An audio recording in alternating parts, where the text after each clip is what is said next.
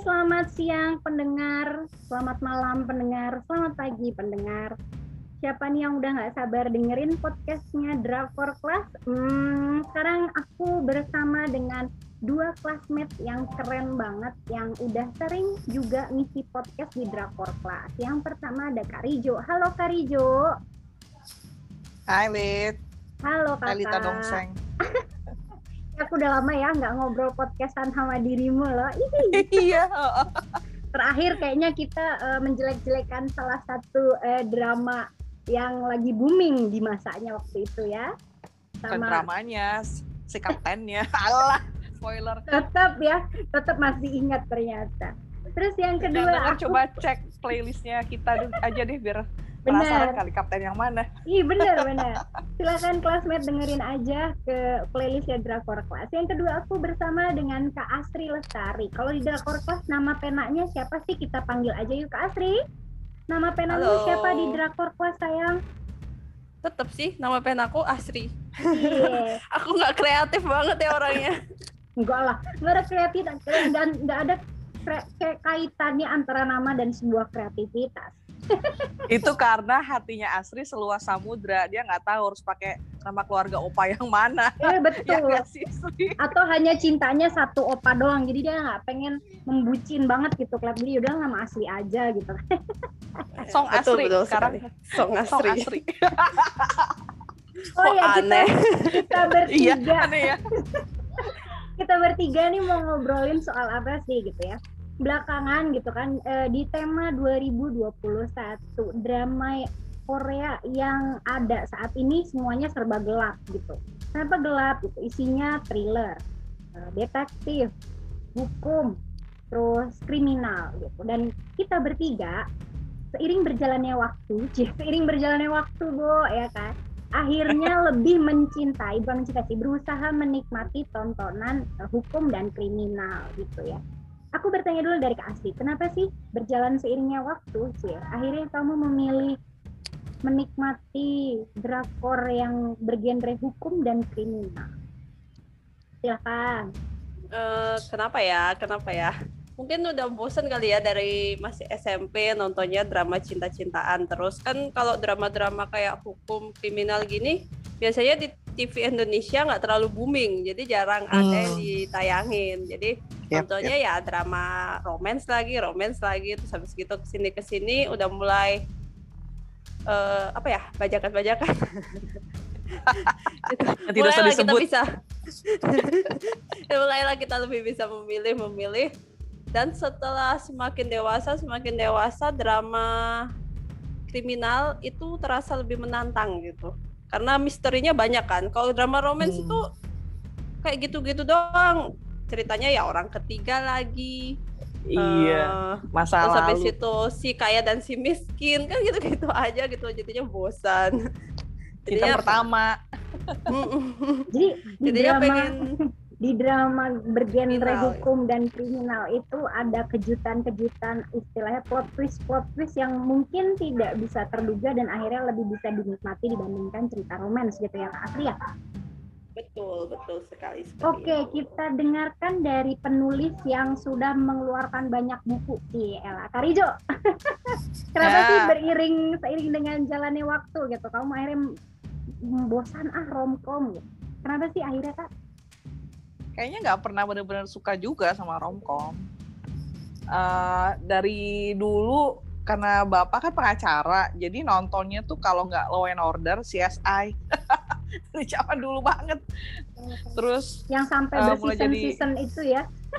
iya, iya. Tapi kan memang tergantung TV kabel kan. Indovision mulai masuk tuh baru mulai nonton terus apa namanya mulai jadi ibu rumah tangga uh, makin banyak nonton karena ada waktu uh, terus pas ngeliat ke drama Korea pun drama Korea pertama yang setelah uh, lama hiatus hiatusnya eh, jadi pertama itu nonton si Song Hye Kyo sama Rain di Full House. Itu kan romantis ya romcom banget lah ya.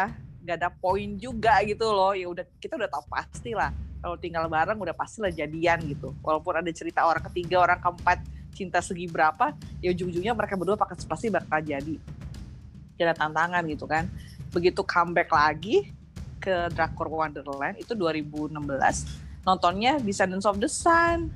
Kan lumayan banget ya. Ya ada romantis ya cuman uh, tipis lah ya. Ada juga cerita gempa buminya lah tentaranya lah depan berlian lah gitu-gitu. Nah habis itu mulai nonton pun kan based by opa. Kalau opanya main di situ baru nonton. Tapi yang semacam kayak Boys Over Flowers gitu-gitu tuh gak menarik karena ya udah bukan masanya karena gue udah ya. menikah terlalu lama karena udah menikah terlalu lama juga kayaknya ya. Jadi udah I've been there dan that.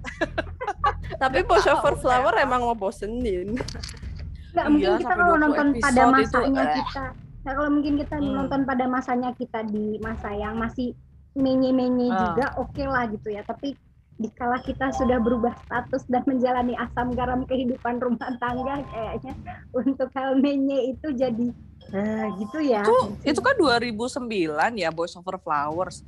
Cuman dia tuh sebenarnya kalah pamor dibanding FC ya nggak sih Astri? Itu FC tuh kayak udah golden ya, standardnya lah cerita 2000, begituan. 2000 banget ya waktu 2000, 2000 tahun 2000-an. 2000 uh, 2001 tuh FC berjaya banget emang. Iya, dan sampai 2004 eh, yang season 2-nya itu kan masih ada gaungnya. Nah, begitu Korea datang dengan cerita yang ya terinspirasi lah, apalah. Itu eh, kayak kayak lalu ada Louis Vuitton di Pacific Place terus ngelihat Louis Vuitton di Mall Pondok Indah gitu loh. Sama-sama Louis Vuitton, cuman nggak inilah kurang Nggak, menarik kurang jadinya. hype ya. Sip.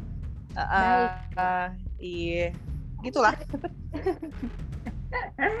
nah, kira-kira drama genre hukum dan kriminal apa sih yang udah ditonton? Karijo dulu deh, Karijo. Apa yang udah ditonton, Kak? Aduh, banyak banget. Apa ya? Oke, kita mulai yang paling berkesan lah ya. Hmm, paling berkesan Signal. boleh. Signal 2016. Signal. Itu aku baru nonton tahun lalu sebenarnya.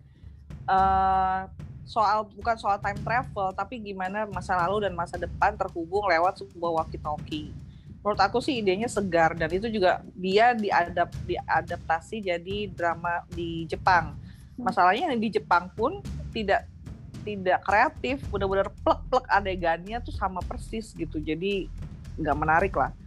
Signal itu ada season 2-nya tahun ini rencananya.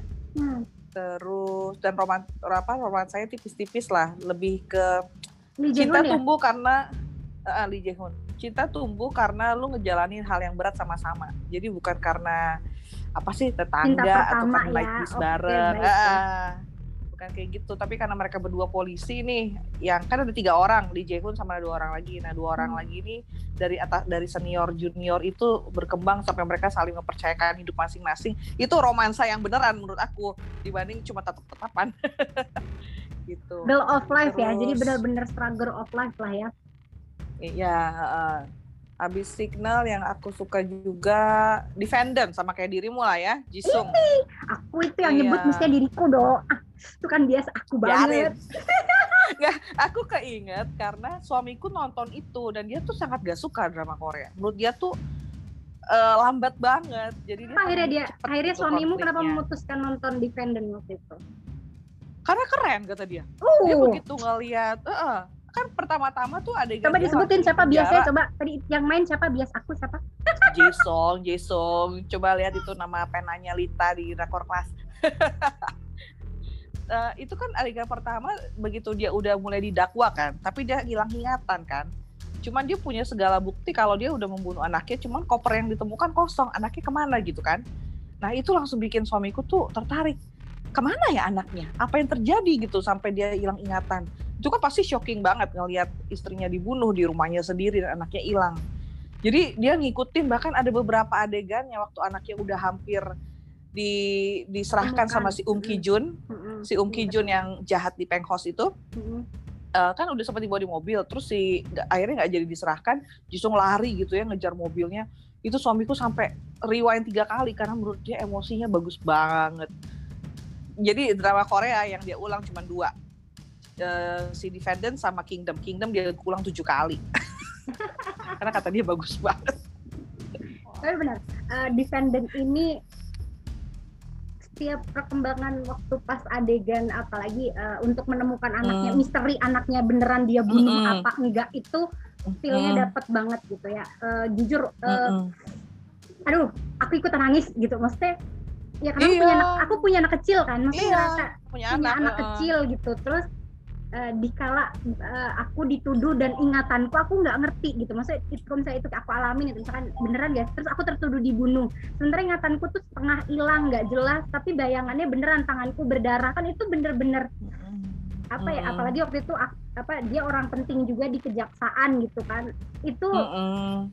sesuatu yang nggak bisa aku lupain gitu dan dan beneran Ji Sang Kun eh, Ji Sang Kun waktu pas memerankan itu dia bilang eh, dia mengalami penurunan berat badan karena stres gitu karena saking mendalaminya peran Mm-mm. tersebut gitu kan jadi Mm-mm. eh, apa ya waktu itu dia awal-awal punya anak juga jadi buat waktu Iya, pas bapak uh-uh. kebel banget jadi dia merasa tune in banget gitu jadi eh, emosinya beneran Mm. Pantes waktu itu dia menang Desang. Waktu pas itu kan dia menang Desang kan. Jadinya top banget lah. Itu bener-bener top. Mbak Asri, ayo. Apa inimu? Eh, Terus si Jiu baru lahir anaknya Jisung iya, yang pertama. betul, betul. Jadi waktu Ya pas ampun. defendant itu baru baru lahir. Heeh. Mbak Asri, Ah, dirimu bener-bener apa? deh. apa drama yang disuka ya Hmm, yang ditonton Yang ditonton udah Boleh yang Masih ditonton, boleh boleh karena makin banyak. Boleh yang ditonton boleh. Atau mau langsung yang disukain plus ditonton monggo kalau silahkan yang aku suka dan berkesan itu Cycle itu ya drama kriminal aku suka tuh. Dia kan time traveler juga. Maksudnya bukan sih apa ya? Itu tuh masuk time traveler atau bukan sih? Jadi dia apa judulnya? masa lalu sama terhubung kayak Oh, Karijo uh, berarti. Iya. kan traveler. Sebenarnya tunnel juga tipikalnya Masa hampir sama lalu. loh signal sama tunnel tuh hampir sama kan tunnelnya Oh, karena memang time traveler. Emang Nah, dia iya. ke masa depan. Eh nonton ya Sri? Tunnel. nonton nonton sama Itu satu juga lagi keren tuh tuh. juga itu juga bagus sih menurutku Yang mana? Gift. Apa? Gives God Gives Oh si Cho Sung Woo itu ya? Iya, Cho Sung Woo itu kan Ayo juga cerita tapi itu sama juga mereka kembali dikasih waktu kayak 14 hari tiba-tiba mereka pas uh, tersadar itu dia udah ka- kayak balik ke masa lalu gitu mereka berdua jadi si Ah. si Ib- aduh aku lupakan Lee Boyong Lee ya Boyong. Lee Boyong Eh, itu eh, si Lee ibunya. Boyong itu kan ceritanya dia punya anak kecil gitu kan nah Mm-mm. terus si anak itu tiba-tiba ditemukan meninggal Nah Mm-mm. dia nggak tahu kenapa anaknya ini meninggal. Nah akhirnya Hmm. itu udah memecahkannya itu dia kembali ke masa lalu. Jadi dia bersinggungan sama si Woo, detektif. Woo. Heeh, kan? Apa- itu apa sih apa sih judulnya apa apa. God Gives apa Two Weeks ya? Eh Two Weeks mah Lee Jun Gi. God Gives ya. Iya. oke God Gift. aku kayaknya harus ma- masuk watching list tuh aku belum nonton Itu cuma bisa nontonnya underground soalnya. oh ya pantas pantas nggak ada di watching list pantas biasanya kan keluar ya rekomendasi hahaha rekomendasinya Tapi kalau misalnya aku tahu ya defendant soal kejahatan sama anak kecil, aku gak akan nonton loh. Gak tega aja loh rasanya kalau udah punya anak. betul Iya nggak sih, Sri? betul Lebih mewah gak sih nonton Golf Oh, God sedih Gift sedih itu? banget. God Gift itu sedih. Tapi Ketahuan akhirnya. ya, bagus. Ketahuan akhirnya. Tapi anaknya akhirnya selamat. Ha, spoiler ya. Gak jadi meninggal kan? Ah, Akhirnya itu enaknya dia drama Korea. Kalau misalnya drama Amerika mah udah pasti dibunuh aja itu Iya, pasti. Lihat aja CSI segimana banyak. betul nggak peduli kalau mereka tuh lebih ke timing ya maksudnya ada timing apa sih istilahnya kalau di di masalah penculikan tuh ada beberapa jam nah itu masa kritis yang kalau anak tidak ketemu sudah dianggap meninggal itu bukan sih kayak gitu kan ya Golden Hour Ah, ah, 48 betul. jam. betul ya berapa jam Karijo Mm-mm. 48 jam. Oh, Setiap ada kemungkinan ditemukan menurun mulai dari 24 jam sampai 48 jam. Lebih dari itu ya udah. Udah dicari. bukan Ya jadi eh, misalnya hilangnya jam satu pagi nih. Jam satu Hmm. pagi hari ini sampai jam satu pagi eh, hari besok itu masih ada kemungkinan ditemukan. Nah, mulai dari dua jam satu pagi besok sampai jam satu pagi dua hari kemudian itu kemungkinannya menurun dari 50% sampai 0%. Lebih dari 48 jam ya jangan harap balik gitu loh. Itu dari Oh, CSI gitu. sih aturannya. Beda negara beda kali. Beda polisi. yang ini juga loh apa Kairos itu juga ceritanya tentang anaknya mati juga Tapi anak kayak Iya. ditemukan aku nggak nonton loh itu, tapi aku mau masih Pakai telepon ya? ya dia pakai telepon pakai telepon Heeh. Dia pakai pergabungan dari. Signal sama God Gives kalau aku nonton jadinya. iya iya iya iya iya, kebayang kebayang gimana teman-teman lihat Kalau tema yang berulang gitu bosan nggak tergantung cerita sih kalau aku. ya, tergantung ceritanya. Tapi sebenarnya Kai- Kairos ini aku belum selesai karena kemarin aku motongnya itu pas jelek banget. Eh, Ah. Aku berhenti nonton pas dia menemukan mayat. Terus habis gitu pas aku mau Ah. pulang lagi, nah Ah. Langsung lihat mayat itu. Jadi setelah sekian Ah. minggu gitu kan aku nggak nonton. Jadinya sampai sekarang Iya. belum. Jadi aku mau lanjut. iya kalau di kalau dari awal nontonnya gitu kan udah kebawa suasana nih kak jadi iya lihat iya mayat biasa gitulah iya mulai lagi udah tahu-tahu mayat di depan mata kebayang ilfil gak sih langsung langsung aduh nggak deh gitu kan langsung drop ya itu ya jadinya aku belum Eh, lanjut lagi berkaitan gitu. sama time Padahal traveler sih. dan dunia paralel, aku juga suka Wel- Welcome to Life loh. Welcome to Life yang main Rain. Itu aku suka juga. nggak pernah denger tuh asli Iya, pernah itu film lama ya belum aku belum nonton Enggak sih, itu tahun-tahun di 2017, 2018 kalau nggak salah itu. Jadi eh, ceritanya itu kalau Welcome to Life tuh eh, di dunia yang sekarangnya itu misal dunia sekarang nih di dunia kita nih yang sekarang nih ya dia belum pindah ke dunia paralel gitu ya. Itu Mm-mm. eh, di dunia kita sekarang tuh si Rennya itu adalah seorang pengacara tengil gitu. Istilahnya pengacara yang bisa dibayar. Eh, istilah yang modelnya Vincenzo gitu loh kak. Vincenzo yang iya. di waktu zamannya si yang perempuan belum pindah ke istilahnya belum jadi kayak bapaknya sekarang masih dulu dia di tempatnya Babel itulah belain Babel itu Mm. Nah, Ren tipikalnya kayak gitu di dunia yang sekarang. Terus karena kecelakaan kan, kecelakaan juga gara-gara eh, waktu itu istilahnya dia mau sadar untuk kalau dia berperilaku salah gitu. Jadi istilahnya dari yang perusahaan kayaknya ini berusaha menutup mulut jadi dibuat kecelakaan kan. Nah, dia koma Mm-mm. tuh. Dia koma dan akhirnya ceritanya dia pindah ke dunia paralel gitu lah. Pindah pindah alam. Mm-mm. Nah pas dia bangun, dia itu jadi eh, ini jaksa, jadi jaksa, jaksa penuntut yang memang penuh keadilan gitu ceritanya lah. Nah di situ tuh eh, bener-bener apa istilahnya eh, kalau di dunia yang sekarang gitu kan, eh ada cintanya, nggak cuma cintanya ini tuh yang membuat dia akhirnya eh, jadi cinta tuh bukan di yang yang di dunia sekarang tuh uh, dia suka sama si polisi jadi cintanya kan ceritanya uh, berkaitan cinta antara pengacara dan polisi kayak kalau di dunia yang sekarang cuma Hmm. karena dianya pengacaranya kayak gitu polisinya tuh males gitu loh uh, istilahnya ah gue males Hmm. sama pengacara kayak gitu gitu kan nah kalau di dunia paralelnya mereka suami istri ceritanya si jaksanya sama Ah. polisinya suami istri lah gitu Ah.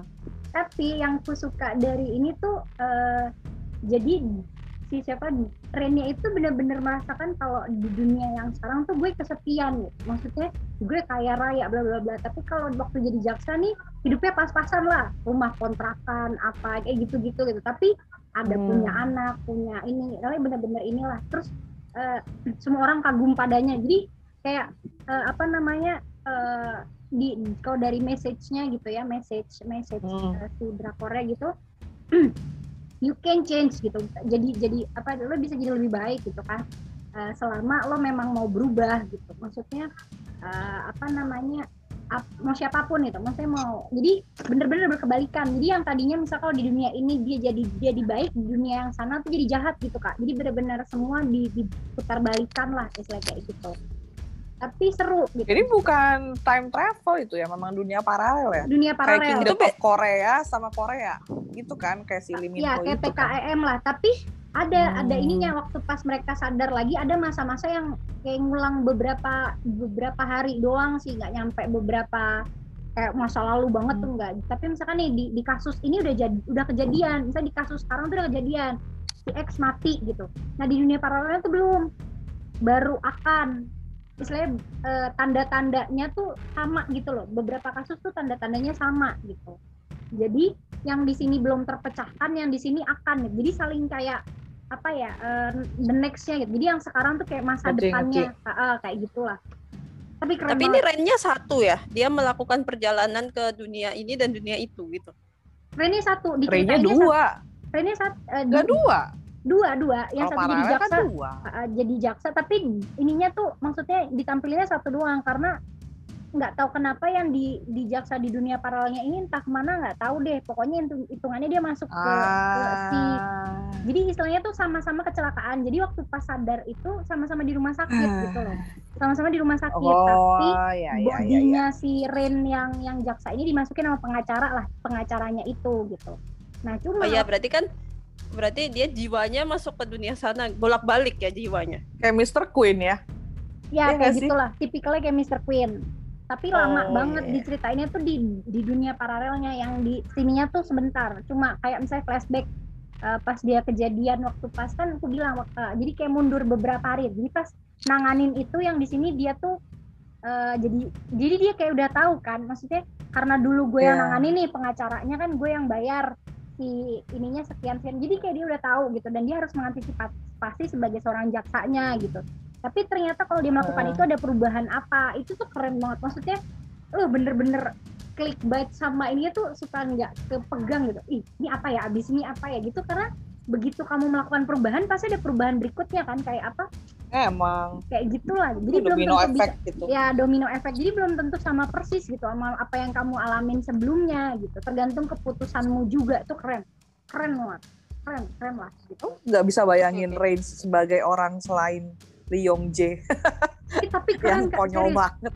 dan dia dua kali Kita coba main tonton nanti. tapi dia dua kali main di drama kriminal menurutku jadi Eh Rain kan sebelum main di Welcome to Life itu main juga jadi detektif di Iya, iya, iya.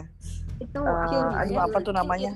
sketch sketch sketch Oh, Sketch. aku pikir Oh iya, di sketch main- ya. heeh. di sketch jadi di gam eh, jadi kalau yang Rain di situ dia kan di polisi cuma eh, dia punya partner kalau dia ngegambar itu kejadian gitu jadi kayak gambarnya itu dia bisa melihat masa lalu itu juga keren itu Serem keren itu. Bu.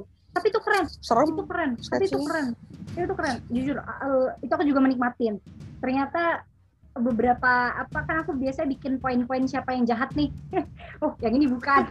Ini bukan. Hmm. karena saking saking ya, sama kayak Karijo mungkin aku punya pengalaman yang sama hampir sama kayak Karijo mamaku kan juga pengacara ya. Jadi terkadang eh, doktrin-doktrin dari mamah gitu kan. Bahwa lo jangan bisa percaya sama orang begitu aja lo harus bla bla bla gitu lah hitungannya jadi aku merasa orang baik itu Hmm. belum tentu baik gitu kan jadi aku biasanya orang-orang baik tuh aku masukin ke list daftar penjahat gitu kan atau Emang. Iya bener loh. Emang kan, kan kalau di kalau di drama-drama gitu suka nggak terduga. ya kan bener kan? Jadi aku terkadang maksudnya ya memang yang penjahat tetap dimasukin ke list itu cuma ada beberapa orang baik dan orang terdekat gitu kan. Kan kata mama gini eh, kalau misalkan nih eh, da- didakwa gitu kan misalkan anggapan suami istri yang satu mati pasti yang dicari pasti ke suaminya dulu lah gitu. Karena apa? Ya pasti itu udah udah tersangka utama gitu kan. Atau ke orang terdekat lah gitu. Mm-mm. Nah terus, nah sama gitu. Jadi aku ngerasa kalau misalkan nonton ini gitu, pasti aku masukin tuh orang-orang yang memang hitungannya memungkinkan untuk jadi tersangka lah gitu. Nah tinggal lihat tuh nanti sesuai berjalannya waktu saat kita nonton kan, wah bener nih ini enggak gitu. Jadi ngerasa wah ini juga ya mas menganalisis sesuatu kejadian tuh membuat kita jadi jauh lebih hidup. Cuma Eh, niat sih Ya, sampai nggak suka dari. Welcome to Life itu. Iya niat banget. Ya aku nggak suka dari Welcome to Life itu dari resensimu aja ya, eh, Lid. Itu waktu dia ngomong, eh, waktu jadi pengacara kaya, tapi dia eh, lebih kesepian lah kurang lebih ya. Waktu jadi jaksa hidup lebih pas-pasan tapi punya keluarga. Itu tuh nggak realistis loh. Kalau bisa kan kita dapat semuanya ya nggak sih Asri? Ya, ya realistis itu kayak Vincenzo Iya benar benar. kalau ada benar, orang benar. jahat lu jahatin balik ya gak sih Iya iya iya iya. Tapi mungkin karena di situ maksudnya kan dia punya kekayaan tapi kekayaannya didapat dengan cara yang tidak baik dan ternyata iya itu bikin dia nggak bahagia mungkin loh kak mungkin dari situ mungkin Benar benar Iya, benar benar Kak, benar. Kayaknya ide itu udah rada basi orang kaya yang sangat kesepian tapi mendingan orang pas-pasan dia punya keluarga ya kalau bisa semua orang juga pengen dua-duanya Lebih ke realistis ya. Aku juga suka tuh Vincenzo. iya Mm-mm. Kalau misalnya lo ditampar sekali, kalau lo balas kalau bisa tiga kali lipat gitu. sebenarnya ya kalau nonton Vincenzo itu menggoyahkan semua nilai keadilan yang kita tahu kalau kita percaya sama hukum ngelihat Vincenzo kita akan mikir ya nggak apa-apa lah pakai hukum rimba aja Iya, ya nggak sih. Iya. karena karena kalau dipikir mafia hukum ternyata banyak gitu ya ya kalau misalnya peradilannya kayak di sana hakim bisa disogok jaksa juga males banget kita menyerahkan ke mereka ya nggak sih Mungkin Dengan- Indonesia juga begitu. Mungkin. Iya, betul. betul Sri tergantung uangnya Iya kan? Enggak mungkin Karijo tapi di apa kalau Eh, misalkan kenapa? pengalaman kita gitu ya kan mama suka ngomong jangan keluar keluar di di sini aja gitu. Karena buat mengamankan kita biar tidak diculik dan lain-lain kali ya. Keluar keluar ah enggak aku keluar keluar aja. Cuma kalau ikut ke pengadilan Iya, ikut- beberapa ikut. kali aja.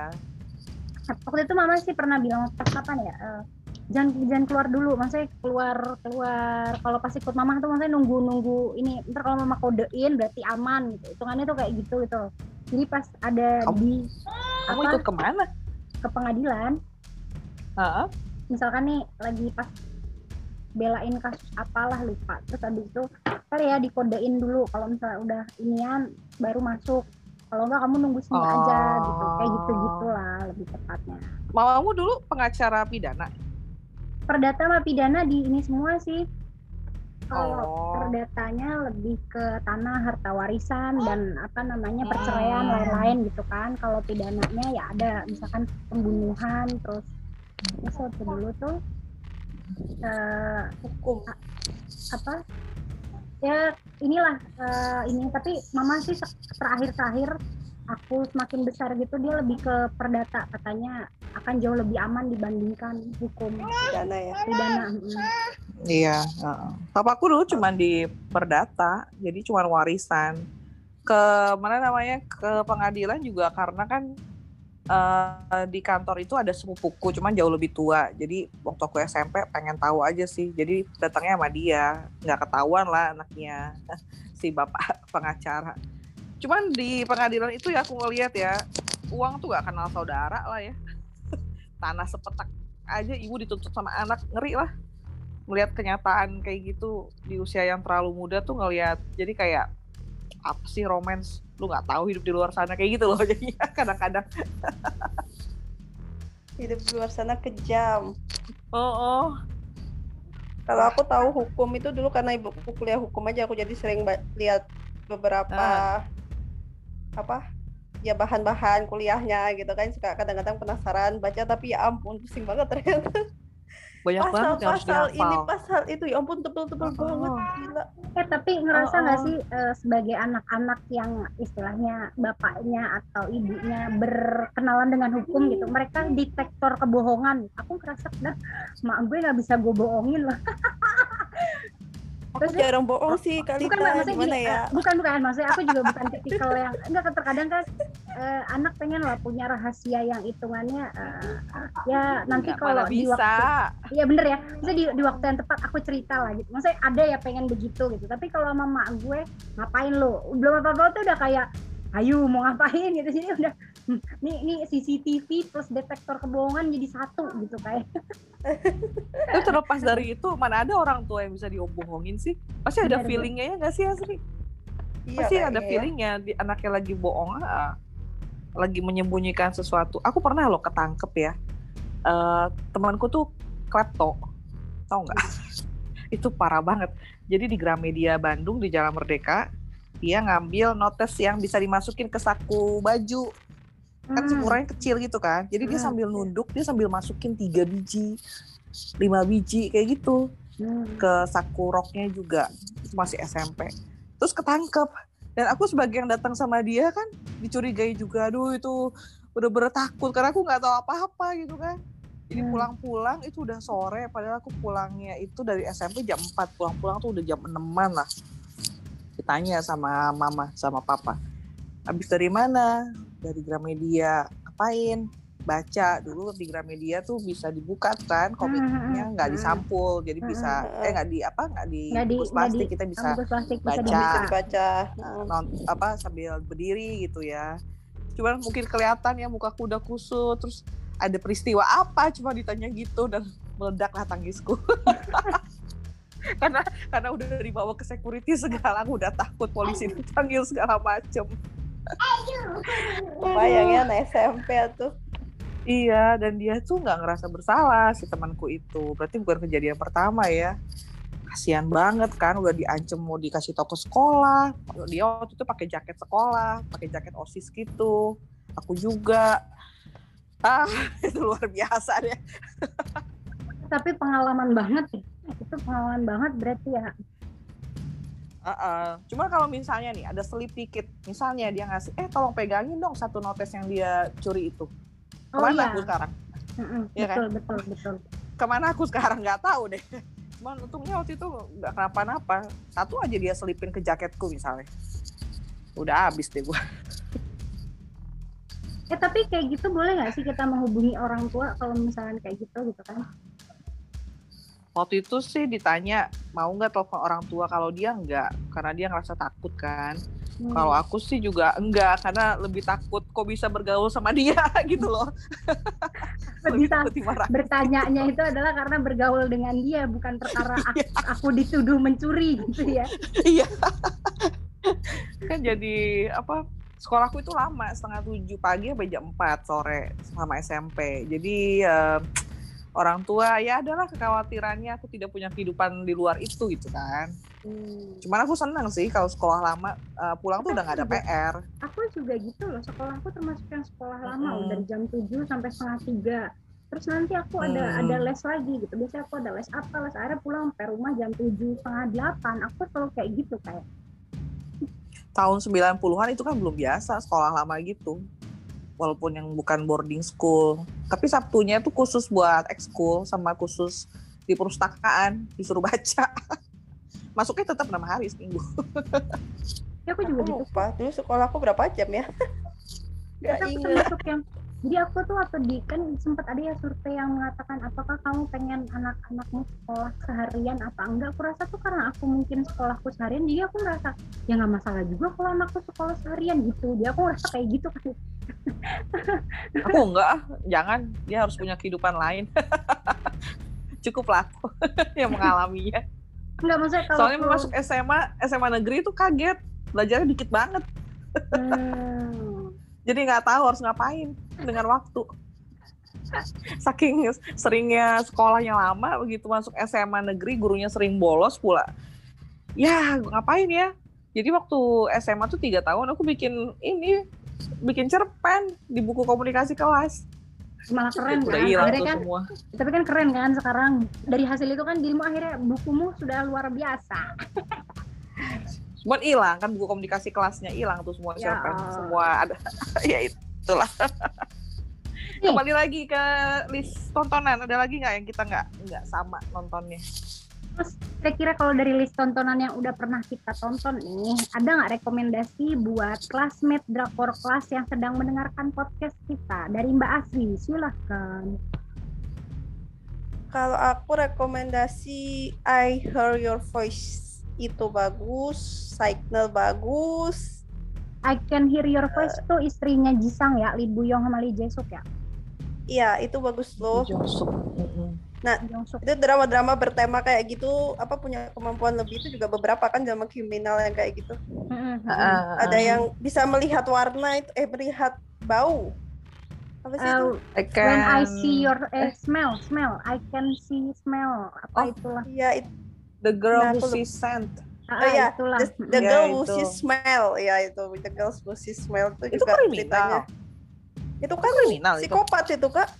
Itu yang main Nam Gong Min Oh, loh. Itu Iya, itu penjahatnya Nam Nam Min, dia Gong Min loh.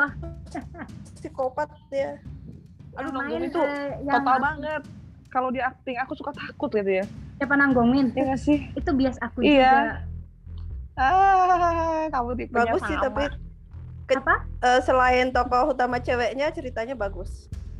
si Nanggong Minnya jadi psikopatnya. Iya, jadi Iya, psikopatnya. dia Dan dia psikopatnya. waktu itu di situ dia jadi chef ya. Jadi chef. Jadi eh, apa namanya? Dia Dia masak korbannya. bukan enggak, Ngeri enggak, enggak, enggak, enggak, enggak sampai sesadis itu sih. Enggak sampai sesadis itu sih, cuma memang bikin merinding ya Kak Asri ya. Iya, merinding banget loh. Karena dia barcode kan dia dia tuh Mm-mm, mm-mm, mm-mm. jadi korbannya itu kayak setiap ada barcode. betul. Kalau dia dibunuh dikasih barcode gitu loh. dikasih barcode terus Jadi- dikasih satu buku harian buat dia jadi misalkan Nulis selama disekap betul sebelum betul. dibunuh mereka disekap, disuruh nulis kehidupannya. Hah? Habis itu nanti setelah dibunuh si mayatnya itu dikasih barcode yang sama kayak bukunya itu. Jadi dia mengoleksi cerita-cerita Orang yang ada di di bukunya itu. Barcode-nya diapain? Di kulitnya ditatoin, iya ditatoin digoreng? Sayat, iris-iris gitu, disayat. disayat. Mm-mm. Aduh, aduh, langsung langsung panas dingin, pusing. tapi keren itu keren loh bener itu bikin merinding karena waktu Tapi pas bagus ya. dia jadi Bener. jadi chef sama jadi pembunuh bener-bener berbeda banget beneran karena waktu pas dia jadi chef itu tuh idola jadi ceritanya dia chef idola gitulah gitu kan Eh, acara TV-nya di mana-mana iya gitu bener ya. ya heeh. acara TV-nya di mana-mana ramah gitu. Nah, cuma dia itu punya kekurangan. Dia tidak bisa membedakan wajah. Jadi dia itu kayak kena Oh. penyakit apa sih? Jadi kayak dia tuh nggak bisa misalkan uh, udah pernah ketemu Iya. orang ini, tapi dia nggak tahu itu siapa, nggak ngeh gitu. Kalau nggak dari misalkan sering ketemu lah segala macam gitu tuh dia bisa bisa lupa gitu. Jadi dia nggak terlalu bisa merekam jejak siapa orang yang dia temuin gitu. Itu Nah, yang karena sama itu kan dia di- bikin itu. Inside. Yang Ya, Beauty sama kayak gitu, cowoknya gitu. Oh, Mm-mm. itu beneran penyakit nggak sih? Nah itu aku Penyakit beneran sih ada sih. Soalnya banyak diangkat kan di apa itu? Kayaknya bisa Buat kita murid. angkat ke iklive deh. Sometimes kita bawa beneran seorang dokter. Itu kan ada yang pernah nulis kan tokoh-tokoh yang mengalami itu, tapi belum ada di podcastin. Mungkin next time bisa tuh. betul. Yang di di blog bukannya yang Alex Temia itu yang emosi nggak berkembang. Eh, apa yang Enggak, sebelumnya ada wajah ya? Karela kalau nggak salah yang nulis Oh, iya iya iya iya Ada iya, yang iya benar benar benar. Tentang tidak bisa ya. mengenali wajah. Nah, Oke. kalian podcast minggu bisa depan. ya kalian bisa ngecek sebelumnya kalau mau dengerin podcast tentang masalah tidak bisa mengenali wajah baca dulu di www.drakorclass.com ya, cari aja di carilah eh bukan Ri, rela lala Rera. rera rera rera Rera. rera Rera. Eh, rera kalian nonton The Voice gak? Eh bukan The Voice, Voice aja si Kim Jae Wook. Voice voice enggak. Kim Jae Wook jadi kan penjahat itu nyebelin banget itu juga bikin Nah, merinding. Voice itu kan dia eh, dia polisi sih ya. Jadi eh, critical time waktu si yang diculik itu ngilang sampai ditemukan itu kan critical time-nya. Jadi tim ini yang yang gerak pertama gitu. Dan ternyata kan si psikopatnya si Kim Jae Wook ya aku shock banget soalnya ganteng-ganteng gitu. Mematahkan hati. Ganteng-ganteng psikopat. iya. Tapi itu Kim Jae Terus Wook aku nggak berani nonton yang kedua itu dan ketiga keren itu keren loh. It- itu keren loh. Maksudnya dia bener-bener entah kenapa ya aku ngerasa kalau aktor yang udah pernah berperan jadi orang jahat tuh keren gitu. Dia naik kelas gitu. Dibandingkan kalau se- segitu aja. Maksudnya protagonis Iya, iya. doang itu tuh Baik-baik aku nggak terus ngerasa, gitu ya. Mm, itu nggak aku nggak ngerasa nggak ada challenge-nya gitu tapi begitu kamu Ah. memerankan sesuatu gitu atau kamu berubah dari X ke Z gitu kan nah itu tuh wow Nah. aja gitu kayak Nam Gong Min gitu kan dia keren mau jadi penjahat bajingan oke gitu kamu mau jadi polisi baik-baik oke mau jadi bos bodor juga oke gitu kan kayak gitulah jadi Sama bos kayak mana itu. Di bos Yang Kairos protect, itu juga. protect the boss Kairos si Shin Soruk eh siapa sih namanya Iya, dia kan Shin pernah jadi jahat. Terus jadi Ah. orang konyol di perfume itu jadi konyol banget dia aneh. Ah, Terus ah, terus jadi yang di Kairos itu dia jadi apa sih suami bapak dari anaknya bapak anaknya kayak itu gitu. kan agak-agak takut istri nggak sih dia di gitu. situ enggak sih enggak enggak takut istri sih sebenarnya ya dia sayang tep- kenapa kenapa ya enggak dia bukan tipe yang takut istri malah awalnya tuh kupikir dia suami jahat yang nggak peduli sama istri gitu kan terus tiba-tiba pas Hmm. anaknya hilang dan istrinya bunuh diri ternyata dia stres banget oh ternyata bukan tapi itu Ternyata mengejutkan juga. ternyata Ah. istrinya itu nggak mati ternyata Oh. istrinya jahat eh dirimu spoilernya banyak banget loh Bo kamu itu loh kamu dirimu spoiler aku belum nonton loh soalnya Gak apa-apa, aku tim spoiler loh. Kalau aku nggak tahu, aku juga belum nonton. selesai nonton kok Khalid penasaran Ayo, Sri, mau lanjut lagi, lagi. Si nah itu kok aku belum selesai di- kan aku belum selesai kok bisa si kamu bilang jadi jahat siapa di Dr. John itu jadi jahat gak, Sri? Cewek di Enggak, Dr. dia, John. dia dia itu ya dia yang di masa lalu kan yang telepon-teleponan sama dia. Ah, oh baik berarti dia. Belum selesai kan aku nontonnya kak. Oh, Sampai iya, aku iya, iya, nonton bener. itu sih masih baik. Tapi awalnya dia Masih itu masuk penjara loh gara-gara ngebunuh temennya. Terus akhirnya Oke. dia di dibantu sama si itu jadi masa lalu masa depannya berubah gitu karena masa lalunya dirubah. Mm, Jadi kasih mm, tahu. Nah, itu awalnya mereka jadi saling membantu Terhubung. di situ. Heeh. Kalau Kak Ijo, mm, rekomendasi Apa? buat classmate apa? Enggak tadi aku tergelitik waktu Lita ngomong kalau misalnya aktor udah mainin peran yang jahat gitu kayak naik kelas. Gue penasaran loh ini ntar Lee Jong Suk comebacknya dengan drama apa. Dia Nah, sebelum betul. Wamil tuh kan While You Were Sleeping kan, jaksa. Mm-mm. Tapi tahun yang sama dia main film judulnya VIP. Dia ceritanya jadi pebisnis dari Korea Utara yang eh, pembunuh serial gitu di Korea Hmm. Selatan. Mm-mm. Adegan 10 menit pertama dia ngebunuh dan memperkosa. Betul. Jadi kalau misalnya masih nggak apa masih bisa nonton dia dengan perasaan tenang, aku bilang hebat lah. Walaupun dibilang naik kelas kemampuan acting bla bla tetap aja shocking lihat dia acting begitu. Ngeri Ya, soalnya benar-benar. diekspos dari atas soalnya takut takut. Mungkin kalau mungkin Kenapa kalau sih? yang dari baik eh dari jahat ke baik mungkin itu ya. Kalau dari baik ke jahat nggak tahu sih aku belum pernah kayaknya. Aku biasanya nonton itu dia berperan jahat dulu, baru ke sini Ah. jadi baik gitu kan. Heeh, Tapi kayaknya aku belum pernah yang dari jahat dari Soalnya baik. Dari baik. nontonnya kali. Baik jadi Coba jahat tuh Lee Jong Suk deh ntar. Hmm, Lee Jong Suk Ya, dari coba aku baik nanti. Filmnya apa judulnya kak? VIP. VIP. VIP. Film ya ini ya. Film. Film, film dua jam gitu. Oke. Jadi si I Can Hear Your Voice kan baik lah ya, culun Hmm, lah. Pinocchio dia juga Terus- culun kok di situ. Maksudnya hmm. Culun. Hmm. Ah si Park Shin Hye sih males banget gue. Wei Terus juga si Wei juga kan dia Double lah Iya. juga ya. kan baik kan dia eh, protagonis protagonis terus kan dia. eh, Kangcul. Aduh aku suka banget sih. Aku Terus juga si lah suka Kangcul bener. Bagus. Nah, tapi begitu lihat VIP buyar, terus dia wamil, terus aku nggak mau lagi lihat dia dulu dua tahun. Nah, maksudnya gini, aku deh. merasa hmm, itu tantangan gitu. Maksudnya bener-bener kualitas acting dibuktikan. Eh, kayak biasku Ain, Yu Ain. Ain itu aku dia menurutku eh, termasuk yang selalu pindah pindah pindah pindah nyoba peran dari raja pernah terus abis itu eh, jadi cowok eh, bucin luar biasa akhirnya bunuh diri segala macam pernah Selingkuhan tante, tante pernah. ah itu nggak usah dibahas tuh bete eh nggak bisa. Aku cuma nonton dia di itu Fashion paket. King doang, udah itu nah doang. itu kan fashion king dia Fashion King bucin mana? bucin parah terus bunuh diri kan gemes Bunuh kan diri, aduh, itu bagus banget. itu. Apaan suka. Ih, itu, itu nyebelin nggak usah nonton kak. itu nggak usah nonton deh itu nyebelin tapi Itu drama. drama Drama. Drama cuma ya ampun. itu dia bucin parah di situ bucin parah terus eh, terluka bla bla bla akhirnya bunuh diri Tapi Kan agak-agak dark kan itu ya filmnya. Eh Dark. dramanya agak-agak dark sih. terus habis itu jadi Apa sih dia nggak dark dan aneh? Chicago Typewriter apa sih nggak jelas? iya Yang iya burning aku shock nontonnya. itu kan bener kan sih? ya cuma maksudnya dia tuh pindah-pindah gitu Eh, terus dikejar-kejar zombie juga pernah maksudnya eh apa ya ya itu gitu aku ngerasa eh, meaning gitu ber, bermeaning apa mempunyai arti nih nih orang aktor gitu Jisang juga sama Iya. gitu kan Jisang Nggak kayak. Lee Min Ho ya, yang gitu-gitu Eh, doang. nggak boleh nyebut merek Kan kak di sini nggak boleh nyebut merek Nggak boleh ya? Lah, Oh iya lupa lupa lupa. boleh. Tuh dia dari tadi kita nyebut merek.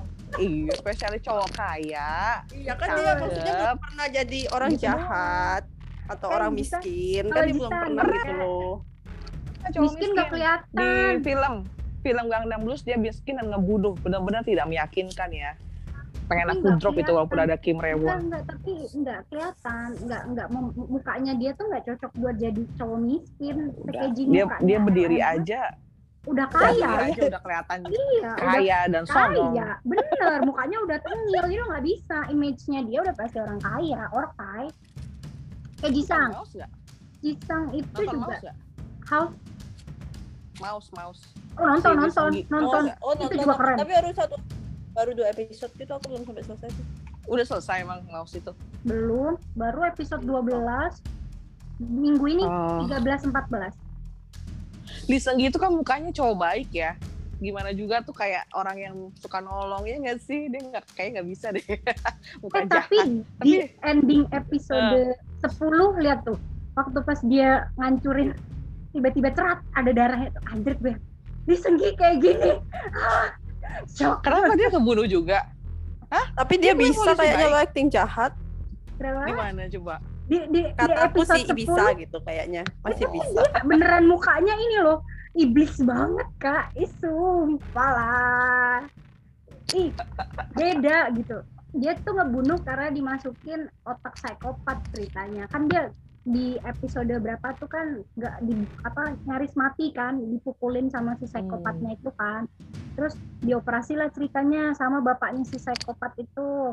Dimasukin kan tuh otaknya otak anaknya ke dia. Nah jadi kayak naluri pembunuhnya Lee Seung-gi dinyalain loh otomatiknya klik gitu. Nah jadilah dia Ini jahat. ini mouse? Ini mouse? iya. Apa sih kok pakai sampai pindah otak otak segala jadi namanya di situ tuh ceritanya dibilang eh, si bapaknya yang pembunuhnya psikopat yang pertama. Ya betul betul. Jadi si bapaknya yang si psikopat ini yang ditahan ya hitungannya eh, apa namanya kan harusnya hukuman mati ya. Cuma kan kalau di Korea bukan hukuman mati tapi penjara seumur hidup itu kan. Nah si bapaknya si psikopat ini kan kita dia melakukan penelitian untuk transplantasi otak lah. Nah kenapa akhirnya dia itu dijuluki sampai murder apa, no head itulah murder no head itu kepala pembunuh tanpa kepala itu kan. Nah itu karena memang dia meneliti otak yang dia bunuh gitu terus dia coba masukin ke otak lainnya gitu biasanya kayak gitu. Nah si Shinji ini termasuk yang otaknya ditransplantasi sama anaknya dia jadi pematiknya pembunuh eh, apa namanya istilahnya kalau orang baik dimasukin otak jahat jadilah dia jahat gitu lah kayak gitu Ting. tapi aku belum nonton be- belum nonton episode 11 12 sih jadi aku belum bisa cerita Padahal- banyak. resensinya dari pembunuhan beneran yang di Incheon yang dua anak SMA ngebunuh anak umur 9 tahun kok jadi ditambah bumbu begitu oke lah biar nggak sama persis kalian mungkin cuma ngeliat mungkin. resensinya aku nggak akan akan nonton lah kejahatan sama anak kecil itu udah nggak deh nggak deh tapi memang iya awal awal awal ceritanya memang eh, apa namanya eh, satu keluarga ceritanya hampir dibunuh semua lah gitu terus dua anak ke- dua anak Hmm. kecil jadi korban pembunuhnya tuh ini eh, dokter bedah otak bedah saraf gitu nah si psikopatnya ini dokter bedah otak itulah nah akhirnya dia Oh ternyata ternyata itu yang jahat. Oh aku belum sampai Dari oh sana. ya awal Astri tuh- baru dua episode ya dari awal tuh memang emang dia dari awal memang dia. Terus kan dia punya anak. Nah anaknya kan dokter bedah juga. Nah akhirnya anaknya mati lah. Nah otaknya anaknya mati ini dimasukin tuh ke si Senggi sama bapaknya. Nah akhirnya Sengginya itu jadilah. Kalau kemarin sih di episode 10 ya bocorannya adalah Sengginya lagi lagi mukulin orang sampai berdarah-darah gitu gitu. Apakah orangnya mati? Aku belum tahu. Aku belum lanjut soalnya kita udah tadi ngomongin darah mati. Anak Nah, kan kecil itu juga kan kriminal. biasa banget ya. Namanya kriminal kak. Intinya mah itu itu aja. Mayat, darah. pembunuhan. Motif kita ngomongin motif. Kenapa biasanya? Dendam cemburu uang apalagi biasanya. Apa biasanya ya? ada alasan ya? Biasanya kalau buat psikopat biasanya kalau ada alasan ya? kalau kalau dari mouse tuh eh, tetap punya alasan pembunuhan tuh pasti ada. Entah misalkan eh, dia senang melihat eh, korban yang XXX maksudnya XXX itu eh, misalkan perempuan usia sekian sekian tetap punya ini punya motif tuh tetap ada kak. Jadi kayak target korban tuh tetap ada di setiap pembunuhan katanya. Cuma permasalahannya ada yang eh, kalau misalkan pembunuhannya awal karena dendam itu eh, itu kriminal yang kayak biasa. Cuma kalau misalkan untuk psikopat dia biasanya targetingnya itu punya motif misalkan di usia sekian sekian itu tuh untuk menikmati apa istilahnya ya? Eh, menikmati sensasi dalam pembunuhan. Sih apaan sih? Ya, kalau saya kalau Itu. psycho kan ya nggak ada alasan biasanya mereka. Maksudnya bukan nggak buk, tapi Dia ada juga yang kayak targetnya ngacak kan juga ada kalau sih. mouse tuh Ada. ini, dia punya apa kalau yang anaknya si bapaknya itu anaknya yang psikopatnya mati yang otak dimasukin itu dia ini eh, berdasarkan cerita anak tuh loh jadi misalkan cerita anak kan ada pesan tidak boleh serakah nah kalau misalnya korbannya itu eh, justru dia bertolak belakang gitu bertolak belakang dalam artian dia justru nggak mau keserakahan tuh malah dibunuh sama sama si psikopatnya ceritanya jadi kalau misalkan manusia tuh wajar lo punya sifat serakah tuh wajar. Tapi kalau lo menghindari sifat itu itu tidak wajar. Jadi dibunuh sama dia. Gila ya. Itu gila mas. Aneh. apa sih? Apa? Kadang ya. kita kalau eh, eh, baca kayak gitu apa nonton kayak apa sih gitu. Iya bener-bener. Tapi itu menurutku gila ini apa misalnya orang emang gue- karena menurut dia gini manusiawi gitu. Di kalau orang punya kesalahan gitu kan. Misalkan ngeliat orang lain iri ngeliat orang lain iri gitu kan.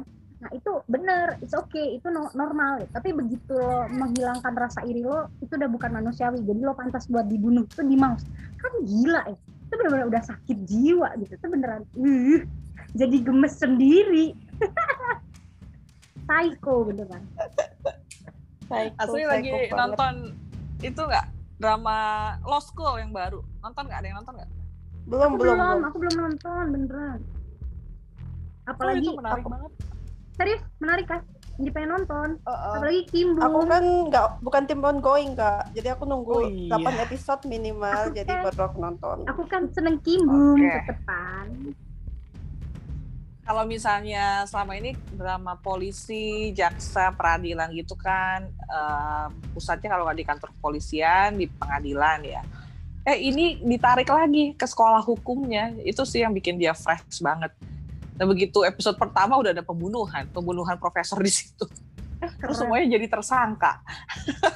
keren Udah gitu keren. sepanjang yang Karisna ngomong, ih berat nih, soalnya sepanjang dua episode semua artikel eh, apa namanya criminal code itu di quote sama mereka yang bikin kita oh iya berarti memang ada dasar hukumnya nggak bisa cuman oh ini ditahan karena begini begitu ada tuh di kitab yang begitu tebelnya menarik sih sangat pengen lah nonton itu lagi setelah dikecewakan oleh Sisi setiap hari Rabu dan Kamis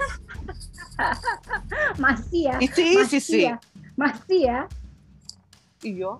Pokoknya gimana endingnya tiba-tiba udah ada si ada dua uh, Cho Sung Woo. Yang satu dari Tapi- masa depan tapi juga. Cho Sung Woo itu aku tetap berkesan dia main di Stranger untukku itu keren Iya. banget sih Mm-mm. Asli udah nonton Stranger belum? Belum eh baru episode satu doang tapi belum kulanjut. Waktu itu aku lagi kenapa ya? Belum sih kak. Jadi intinya belum. Baru satu episode doang. Beda, itu beda keren banget loh. sama yang di God's Gift. Beda banget. iya beda beda beda banget beda banget tapi ya aku intinya. salut loh aktingnya dia bisa berubah-berubah juga. Tuh keren lah. Maksudnya nah itu aktor gitu itu aktor begitu lo Oh, berubah jadi teater beda. ya makanya kan mau itu aktor begitu lo udah berubah jadi karakter lain ya lo harus berubah jadi itu gitu. Not same with the project dahulu lah kan nggak nggak ada ininya gitu. Kalau misalkan nih mohon maaf ya kalau misalkan terkecewakan dari omongan kita bertiga gitu. Adalah salah satu aktor yang menurutku aktingnya selalu sama di setiap eh, walaupun dia udah berubah jadi aktor lain gitu. Misalnya karakter lain. Siapa? Siapa? Ya, Lee you know. Kenapa sih seperti itu? Oh, ada lagi, ada lagi. JCW juga begitu, JCW. JCW juga menurutku belum ada variasi yang begitu memukau gitu. Cewek. Gimana? Menurut kalian dia cewek? Dia cewek. Apalagi tapi setelah dia hamil, yang di healer itu masih mending loh ke sini ke sini dia aneh semakin Di ke sini Healer semakin itu ke sini, bagus. iya healer kan sih? aku pertama kali nonton dia itu healer Ah, ah. Tadinya ah. aku oh keren dia di situ habis itu ke sini ke sini Ah, hah apaan sih apaan sih apaan? Ah, terus K2 karena ngelihat perannya Ya, kan ya, jadi ya. bodyguard gitu. Tapi begitu ngelihat Yuna aku males jadi maaf aja dia cewek. Udah gitu lihat lagi suspicious partner. Apaan sih juga? terus Suspicious kan partner termasuk aku juga gak suka termasuk ini kan, termasuk kriminal juga kan dia, walaupun kriminalnya berapa persen, cintanya 80-an banyak bobanya itu. kan. Banyak bobanya, males Betul, jadinya. betul. Tapi ini Ya apalagi itulah touch your semenjak heart. semenjak pasaran. apa semenjak comeback gitu ya JCW juga menurutku belum kembali ke performa yang bener-bener wow-nya dia gitu kalau aku sih ngerasa gitu jadi Kejar proyek kayaknya sibuk banget ya nggak sih? iya Sejak dia keluar tuh udah apa aja ya?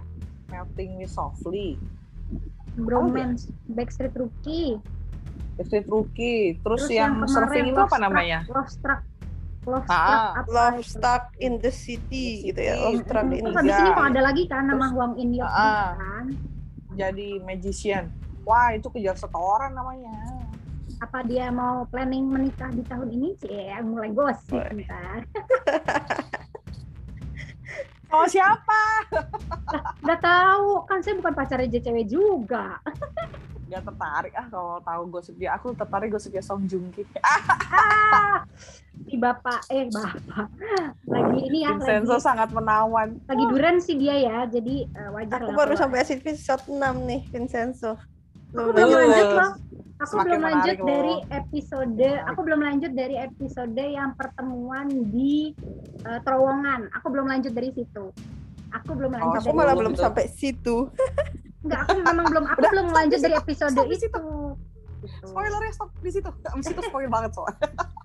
Aku pokoknya- karena kan nontonnya bareng suami nih, jadinya Heeh, aku nungguin heeh. dia, jadi nggak bisa. Kalau dia lagi pengen nonton anime, lagi nggak pengen nonton itu ya nanti dulu. Oh, baiklah. Iya, iya. Kalau ditinggalin dia ngambek nanti. Cuma ngeselinnya ya, ini kan di, di extend dari 16 jadi 20 episode. Begitu kemarin itu puncaknya banget 16 episode, eh teng tong tiba-tiba harus break dua minggu dong. Ya, Kenapa? orang lagi tegang-tegangnya. Di episode adegan berapa yang di episode episode 16, dia tuh udah ketemu sama bosnya Babel nodongin pistol ke mukanya dengan darah bercucuran. Ih Itu keren dong. banget Eh loh. jujur jujur Mukanya Song Joong Ki keren banget loh. eh, Asli, gini, gini. asli. jujur Gak dua gua. mah kenapa akhirnya aku keren. menonton Vincenzo tuh ada dua alasan pertama aku pengen lihat Taekyon lagi setelah dia main drama kriminal juga kan eh, yang dia bisa Yang mana? membaca masa depan kan sebelum dia main di Vincenzo dia main drama kriminal juga Tahu aku nggak suka Taekyon. Jelek. Iya, aku juga nggak jarang nonton dramanya dia. Kayak aku nonton Dream High doang dari dia. aku suka Dream sama High biasa Taekyon. banget, SMA banget. Nggak, tapi Iya aku suka Taekyon Iya kan zaman dulu banget kak. semenjak apa Heeh. semenjak dia selesai wamil lebih mateng lah aktingnya gitu menurutku ya karena eh, apa dia kan termasuk yang idol ke acting tuh kan nggak semua idol ke acting itu berhasil gitu Nah, Mm-mm. menurutku Taekyon cukup mau Kalau mau yang mau tahu matengnya Taekyon itu bodinya mateng. Itu berapa kali disorot di Vincenzo. Aku sampai ini Eh, siapa sih lead male-nya? suka banget Apa sih emang Iya, saya- eh tapi dia ini memang dari dulu jualan body di di 2PM kan kalau Iya di apa 2PM Iya. yang kayak kayak bisong itu aja udah aduh. Iya. Iya, nggak, maksudnya kalau 2PM Iya, kan iya, memang iya, se- semenjak dia apa kalau live juga kan selalu pada up-nya nggak pakai baju nggak pakai baju kan maksudnya baju pun transparan semua udah biasa lah maksudnya Eh, cuma maksudnya dia termasuk yang mau belajar acting gitu loh daripada yang lain-lain kayak Yuna kan Siapa? juga Siapa? anggota-anggota enggak Yuna Suzy itu kan anggot-anggot dan tergantung siapa partnernya gitu kalau misalkan partnernya bisa ngangkat dia oke dia oke actingnya tapi kalau misalkan enggak ya biasa aja gitu Nah, Taekyon termasuk yang menurutku dia ada perkembangan. Maksudnya maulah dia belajar. Setiap ininya dia mulai ada perubahan dan lebih baik gitu. Nah, di, di Vincenzo ini menurutku di, aku cukup ngerasa dia keren dan cukup bisa eh, agak aku juga cukup kaget waktu pas tapi aku udah feeling waktu pas pertama kali dia muncul yang mukulin adiknya pakai eh, Oke. hoki itu aku udah ngerasa itu Taekyon gitu kan.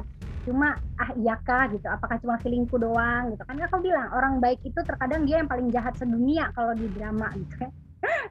Nggak cuma di drama sih Tapi suka adeknya loh. Dodol-dodol lucu ya gak sih? ya adiknya juga manis. Adiknya kan biasa ini juga apa eh, itu kan Nanti biasa habis episode 10 kan dia akan nyebrang ke eh, apa pihaknya Vincenzo ya.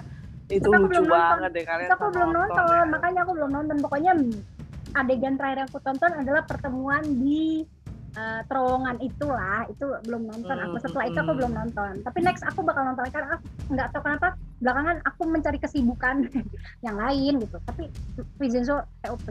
Dua dua hal yang aku pengen Ayo, Sri. Nonton. Itulah. Nonton Asri. Nonton Oh nggak? iya pasti aku 10 nonton episode kak, lagi. pasti. Ini suamiku udah tapi dia tuh nggak mau lu streaming aneh selalu di download padahal kan bisa di streaming ngapain sih capek-capek download Ya, Biar bisa diulang Kenapa kak. pengen Kalau misalkan di download itu diulang lebih mulus dibandingkan streaming diulang tuh agak kayak gimana gitu. Bener aku juga oh tipikal- gitu ya aku tipikal aku juga tipikal down- sih? download dulu baru nonton aku tipikal yang kayak gitu karena begitu udah Oh di download Netflix kan pakai remote tinggal skip 15 detik ke belakang. agak enak Eh kalau view gimana? Di slide gitu ya? Sama. Slide tanah. enggak view juga bisa sih 10 detik 10 detik 10 detik agak enak tapi bisa di slide juga di slide juga bisa Oh, alah. senengan sih mungkin Ayo, selera. pop. Papanya Yosi, ayo nonton. Biar biar aslinya terhibur. Ayo, ya aku kemarin jadinya nonton apa ya? Temperatur Love. Ah, ceweknya ketuaan. Emang Nah. kan ceritanya gitu kan, ceweknya lebih tua. Oke. Luna ya dia di situ kan. Nah, Nuna, Nuna, Nuna Romance. Ada loh tulisannya Nuna di pastinya. nah, yang bisa dipelajari dari genre kriminal dan hukum ini dari Karijo, apa sih yang kita bisa belajar dari isinya yang banyak darah, pembunuhan, ah kagak ada nggak ada nggak ada pelajarannya gitu. Adakah pelajarannya gitu? Silakan Karijo. Aduh dong. Eh, itu semua tentang hukum kayak kode-kode itu, terus misalnya dasar dari dakwaan. Contohnya aja kayak yang stranger ya. Itu kan stranger masalahnya di tidak ada barang bukti. Tidak ada barang bukti yang mengarah ke satu orang. Orangnya udah mati. Tekat tempat kejadian perkaranya steril, nggak ada apa namanya indikasi ada yang eh, datang dan merusak scene-nya tapi kok bisa nggak ketemu itu si pembunuhnya sampai hampir selesai episodenya kayak kayak gitu sih yang menarik apalagi yang Vincenzo kan aku nulis juga tuh di di blog tentang mengenal hukum properti dari drakor itu. Mungkin awalnya nggak kepikiran kirain ya ya cuma nikmatin aja Song Joong Ki ya. Di drama yang lumayan oke lah dibanding Ardal. Aku nggak gitu suka soalnya si Ardal itu aku Terlalu nonton mirip. malah. oh jangan terlalu mirip Games of Thrones. Terlalu mirip. Tapi begitu lihat oh ada juga yang bisa dipelajari dari sisi hukumnya terutama hukum properti.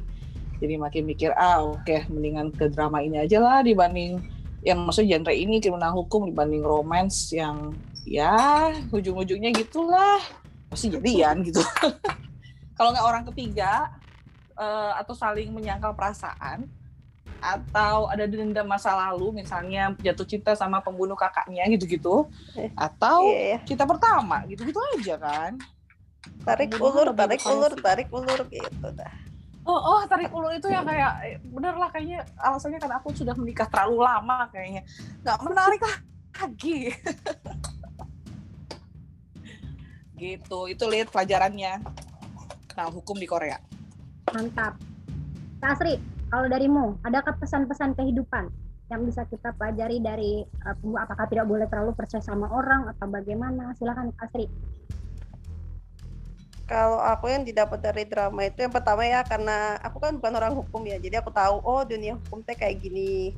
Terus misalnya kayak di pengadilan, oh jalannya pengadilan itu kayak gini, ada jaksa, ada pengacara. Oh pengacara itu kerjaannya gini-gini. Oh cara ngumpulin bukti itu kayak gini. Oh polisi itu kerjanya, nah kayak kayak gitu lah pokoknya. Jadi tahu Ya. profesi, ibaratnya tahu dari profesi-profesi baru yang berhubungan dengan Mm-mm. hukum. Terus kalau dari cerita-ceritanya ya itu emang sebenarnya nggak selamanya yang kamu kira baik itu baik dan nggak selamanya yang kamu kira jahat itu jahat itu banyak banget Hmm. pesan itu di drama kriminal iya selalu abu-abu ya selalu ada eh. alasan dan emang orang itu dalam dirinya pun ada sisi baik dan sisi jahat nggak 100% dia itu baik dan nggak 100% dia itu jahat Yap, yap. Jadi kayak penjahat-penjahat di drama itu kadang mereka juga melakukan hal-hal baik gitu dia tuh punya sisi baik tapi ternyata yang kita tuh tapi ternyata kok dia tuh jahat kayak gitu nggak nyangka gitu padahal sehari-harinya dia tuh baik kayak gitu kan jadi itulah manusia itu seperti itu Ya aku Hmm. kasihan tuh sama penjahat di Defendant karena dia sebenarnya kan punya inferior kompleks ya sama Betul. saudara tirinya, eh, Betul, saudara betul, saudara kembarnya yang Mm-mm. gak Mm. sengaja dia bunuh. Jadi ya kasihan lah ada alasan yang bikin kita jadi simpati sebenarnya walaupun dia jahat. simpati. bener luar biasa luar biasa kalau aku sendiri yang aku dapetin dari drama hukum dan kriminal adalah eh, sebenarnya kejahatan itu timbul bukan karena apa gitu tapi memang karena sebuah kesempatan gitu. maksudnya jadi ingat waktu pas waspadalah waspadalah gitu kan ingat kan di masa itu ya memang datang tuh karena sebuah kesempatan Bang Napi. Yui, pasti memang datang tuh karena sebuah kesempatan gitu. Kesempatan atau celah kecil yang akhirnya membuat orang bisa berbuat kejahatan. Hmm, Dan benar kata Mbak Asli bahwa orang itu nggak selamanya baik. Maksudnya kita punya sisi jahat yang kita bisa memilih kita mau jadi orang jahat ataupun orang baik gitu. Nah, akhirnya uh, kita aku banyak belajar juga mengenai kehidupan juga di drakor kriminal dan hukum gitu. Apalagi menurutku melihat drakor kriminal dan hukum adalah salah satu rasa kangen mengobati rasa kangenku kangen dengan mama almarhumah gitu ya. Apalagi beliau pernah dihukum juga. Jadi aku merasa uh, kalau mamaku masih hidup gitu. Soalnya waktu kalau selama aku nonton dari kecil gitu ya biasanya aku sering berdiskusi lah dengan ibuku gitu. Berkaitan dengan apa pun. Salah satunya misalkan ya kayak misalkan dengan Karijo juga misalkan dengan ayahnya CSI gitu. Nah aku juga misalkan nonton apa lah pokoknya diskusi lah dengan beliau. Ibuku juga nggak suka cerita romans kata mama aku ah cemen kali ini cewek apa ya? Maksudnya ya gitulah maksudnya ibuku tipikal yang ya kalau cinta itu uh, ya harus berjuang gitu. Maksudnya ya yang mungkin signal ibuku lebih oke okay kali ya untuk memilih pasangan. Maksudnya yang bisa struggle of life bareng-bareng nggak cuma gara-gara uh, cinta pada pandangan pertama gitu kayak gitu gitulah nah kayak gitu. Nah mungkin kalau misalkan ibuku masih hidup kira-kira diskusi apa yang akan aku diskusikan dengan ibuku gitu? Apalagi beliau dihukum gitu. Nah jadi uh, ini ku juga uh, mengobati rasa kangen lah dengan almarhumah mama selama kalau aku nonton drama yang berkaitan dengan hukum dan kriminal. Kalau kehidupannya uh, kayak di Welcome to Life gitu ya, aku merasa bahwa uh, orang tuh pasti bisa berubah. Maksudnya untuk saat ini mungkin kita melakukan kesalahan atau aku benci sama seorang karena uh, dia jahat banget atau nyebelin banget. Tapi someday gitu, jadi kalau orang itu berubah, balik lagi kita bagaimana responnya kita menerima orang tersebut. Nah, itu pelajaran-pelajaran yang mungkin sampai bakal kita dapetin di kehidupan nyata gitu. Kalau misalnya si X misalkan dapat kejahatan kayak begini, kira-kira bagaimana ya di kehidupan nyata. Jadi membuatku berpikir lagi untuk permasalahan kehidupan sih kalau hukum dan kriminal yang aku tonton kayak gitu. Oh. Dalam. Keren ya, dalam, dalam banget, keren.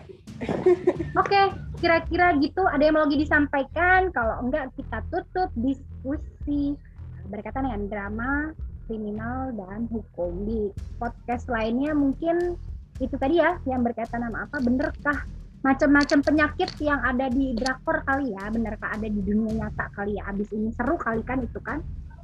Ya boleh, itu kayaknya menarik juga buat dibahas ya. Betul. Uh -uh.